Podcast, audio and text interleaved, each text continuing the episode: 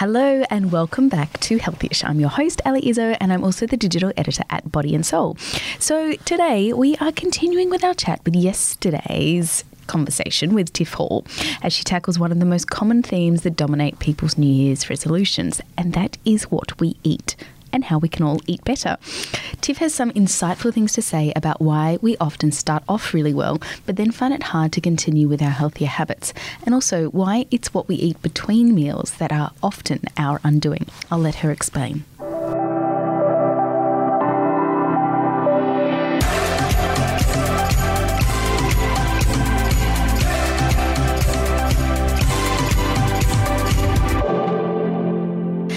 It comes to food and making healthy changes, is it really a case of exercise versus dietary? Mm. What's the more, more important thing? Like, when if we're mm. trying to make a change, what should, if you can sort of only sort of put your energies towards one, which one would it be?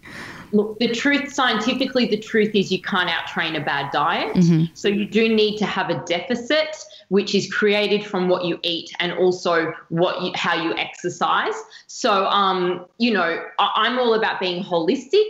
And as much as you, if you were just to focus on the food, you definitely would lose weight and create that deficit. But if you want to change the shape of your body, which is also very important, and the body composition, as in have more lean muscle and less fat, then you do need to train. You do need to do the exercise. And that's about the health of your body, your cardiovascular system, and your lungs. That's about your mental health and your brain health and your muscles being more metabolic so that they long term burn more fat. So it's really important, I think, to have the training and have the good nutrition and have them work together as a powerhouse. Mm, and it's interesting what you say about the the physical training actually helps the mental aspect yeah. as well because if your mind is in the right place then maybe the food and the exercise stuff becomes a little bit easier right? Absolutely. You train the mind and the mind will train the body. Yeah. So what's the biggest mistake that you see your clients make when it comes to their diets when they're trying to um, get back on track with their healthy eating habits um, I think one, it is depriving themselves and having the all or nothing attitude when it comes to food. This is good, this is bad. When there's mm. nothing that's bad, you're allowed everything, but maybe you're not allowed everything right now. And I always say that to myself. Yes, you can have the chocolate, but now's not the time to have the chocolate when you're two days about to film a hundred fitness videos for TikTok. like you know, it's it's not the right time for that right now. But you are allowed to have it. And I do allow myself to have everything and I don't cut out anything. And I also think that people make a huge um, mistake with focusing on what they eat and not focusing enough on what they drink. Mm. Um, the soft drinks, the cordials, the energy drinks, the milky, sugary coffees, the, you know, all of that. It, it's it's bad, bad, bad liquid calories, and also, you know, if you're dehydrated, then you are going to crave more sugar.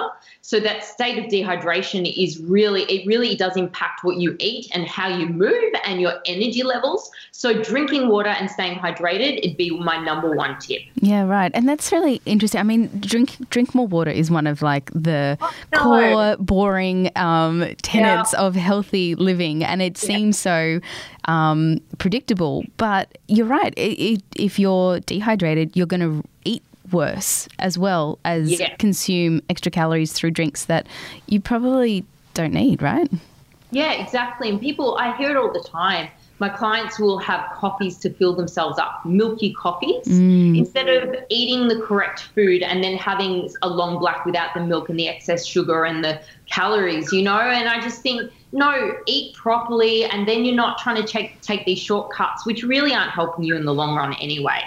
Yeah, absolutely. So, if there's one thing, if you had a magic wand and you could wave it over all of Australia, um, because it's, you know, it's a new year, we can do those sorts of things. What do you wish everyone did differently regarding the way that they plan their meals? I know that you're really big on meal planning and smart snacking. What do you think is, is the one thing that um, would make the biggest difference to, to the way that most of us plan or maybe not plan what we eat? Well, I think at the snacking, everyone plans their meals. You see people planning their breakfast and their dinners and everything, but no one puts that thought into snacks. Poor snacks. Yeah. But you know, I think having a plan for the week for your snack intake is really important because that's where the calories come from. And you can make healthy snacks and bulk cook those bliss balls and put them in the freezer and have slices and have all kinds of delicious homemade muesli bars and everything just ready to go. I think snacks are really important. And also, I, you know, people skip breakfast a lot, and I think it's really important that you make the time to eat breakfast because breakfast breaks your fast overnight and it actually kickstarts your metabolism for the day, starts your energy going. And so, if you want to have that good energy early on in the day, you do need to eat the breakfast and break that fast. Mm. So, what would be your go-to for for the best possible breakfast scenario? If someone's they're planning their breakfast, what what would you prescribe them? Well, I, I love eggs. I just think you can't beat eggs and the protein and all the beautiful vitamins in eggs. So, some kind of gorgeous, colorful omelette with some fat, some avocado, and some toast, definitely for energy. I think that's a perfect breakfast. That sounds delicious. I'm, yeah. right, I'm right on that train. I love breakfast, it's my favorite meal. Uh, no intermittent fasting for me. no, same here. yeah, let, us make 2021 the year that in- intermittent fasting goes away. I'd yes, vote I for that. So. I hope so. I'm not that over here. Awesome. Well, thank you so much for your time. I really appreciate it. And um, keep up the good work. I'm sure that we will chat soon. Thank you so much. Okay, so we have no excuses now to stick to those New Year's resolutions, right? As Tiff rightly points out, failing to plan often results in planning to fail. So I'm off to prep some healthy snacks and breakfast. If you enjoyed today's episode, please be a pal and rate, review, and subscribe. It means so much to us. And until tomorrow, stay healthyish. Hey, I'm Felicity Harley and I host Healthyish, where we chat to experts, influencers, and people in the know from around the globe to arm you with the knowledge to make healthier decisions for your mind, body, and soul. I think if we're going to be focusing on health, like sleep is probably the biggest component oh, of that. I, I think sleep is the cornerstone. Like choose the harder option because I've never woken up and gone, I regret that run that I went at 4 a.m. I've never done that. Search for Healthyish and Extra Healthyish wherever you get your podcasts.